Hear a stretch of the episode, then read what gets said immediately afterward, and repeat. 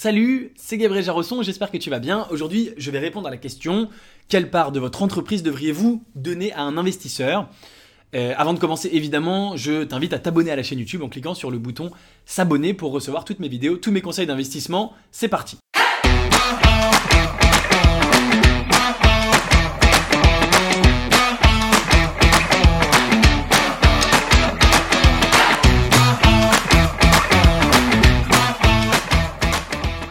Alors, quelle part devriez-vous donner à un investisseur? Quelle part de votre entreprise? C'est plutôt orienté du coup vers les entrepreneurs, hein, cette vidéo, que vers les investisseurs, mais c'est intéressant des deux côtés. Euh, la réponse, évidemment, et j'ai déjà fait une vidéo qui s'intitule Entrepreneur, pourquoi vous ne devriez pas lever de fonds? La réponse, c'est le moins possible. Pourquoi? Je m'explique. Euh, premièrement, aujourd'hui, on a quand même vraiment tendance, euh, surtout en France, à dire, à, penser que la levée de fonds c'est une étape obligatoire, que c'est indispensable et que réussir à lever des fonds c'est un succès. Or, une entreprise réussit non pas quand elle lève des fonds, mais quand elle gagne de l'argent auprès de ses clients. Donc, le meilleur argent, c'est l'argent des clients, pas l'argent des, investisseurs. Donc ça, c'est la première chose. Après, bien sûr, il y a des boîtes qui doivent lever des fonds, et donc on va partir du principe que tu dois lever des fonds. Dans ce cas-là, quelle part de ton entreprise tu dois donner? Eh bien, la réponse donc est le moins possible. Il faut bien comprendre que en général, si ton entreprise doit lever des fonds, il est fort possible qu'elle doive lever des fonds plusieurs fois.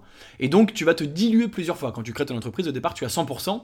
Si tu lèves des fonds, une fois, deux fois, trois fois, bah, si à chaque fois tu donnes 25%, la première fois il te reste 75, la deuxième fois il te reste 50 et la troisième fois il te reste 25% et t'as plus le contrôle, t'as plus la majorité de ta boîte. Et donc c'est hyper emmerdant. Un phénomène très intéressant à, observer, c'est qu'en fait finalement dans les levées de fonds, on donne finalement souvent le même pourcentage grosso modo. En gros à chaque levée de fonds, tu vas donner entre 10 et 30% de ta boîte quasi systématiquement. Il y a des levées de fonds à moins de 10%, à plus de 30%, mais c'est la minorité. Et donc, ce qui est intéressant, c'est d'essayer de lever le plus gros montant possible sur la plus grosse valorisation, puisque tu sais que dans tous les cas, à chaque fois, tu vas y couper pour 10 à 30%. Donc, tu peux essayer d'une part de te rapprocher plutôt de 10, et d'autre part de lever le plus possible. Après, c'est une question de valorisation. Euh, et donc, à nouveau, on en revient à la même chose. Pour que ta valorisation soit la plus élevée possible, eh bien, il faut que ta boîte soit le plus avancée possible, qu'elle ait le plus de clients. Une boîte qui a déjà de l'argent, qui a déjà des clients, qui fonctionne déjà bien, pourra lever sur une valeur beaucoup plus grande, et donc tu pourras beaucoup moins te diluer, tu pourras lever beaucoup plus je te donne un exemple. Euh, si ta boîte fait déjà 1 million d'euros de chiffre d'affaires, eh ben, tu pourras peut-être lever 1 euh, million d'euros sur une valeur de 10 et donc te diluer seulement de 10%, mais tu auras eu 1 million d'euros. Alors que si ta boîte est absolument minuscule et euh, tu viens de commencer et que tu n'as pas du tout d'argent, tu vas peut-être lever 200 000 euros et te diluer à hauteur de 30% et donc avoir une valeur de moins d'un million d'euros.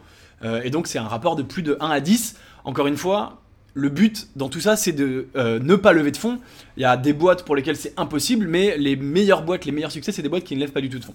Donc j'espère que ça répond à ta question. Quelle part devriez-vous donner? Bah, dis-toi bien que quand tu vas faire une levée de fonds, systématiquement, c'est les mêmes montants, 10 à 30.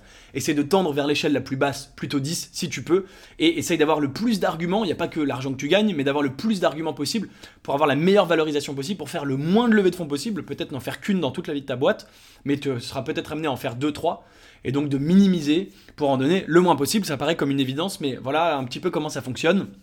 Et voilà la réponse à ta question. Dans l'idéal zéro, et si tu es obligé, le moins possible. J'espère que cette vidéo t'a plu, t'a été utile. Si tu as d'autres questions sur la levée de fonds, n'hésite pas à les poser en commentaire et je serai ravi d'y répondre, soit dans les commentaires, soit pourquoi pas en faisant une vidéo dédiée. Euh, si cette vidéo t'a plu, n'hésite pas à la partager, à mettre un like, à t'abonner surtout à la chaîne YouTube pour recevoir toutes mes vidéos. Et en complément de cette vidéo, tu es libre de recevoir gratuitement mes critères d'investissement gagnants qui se trouvent dans la description. Je te dis à très bientôt pour une prochaine vidéo. Ciao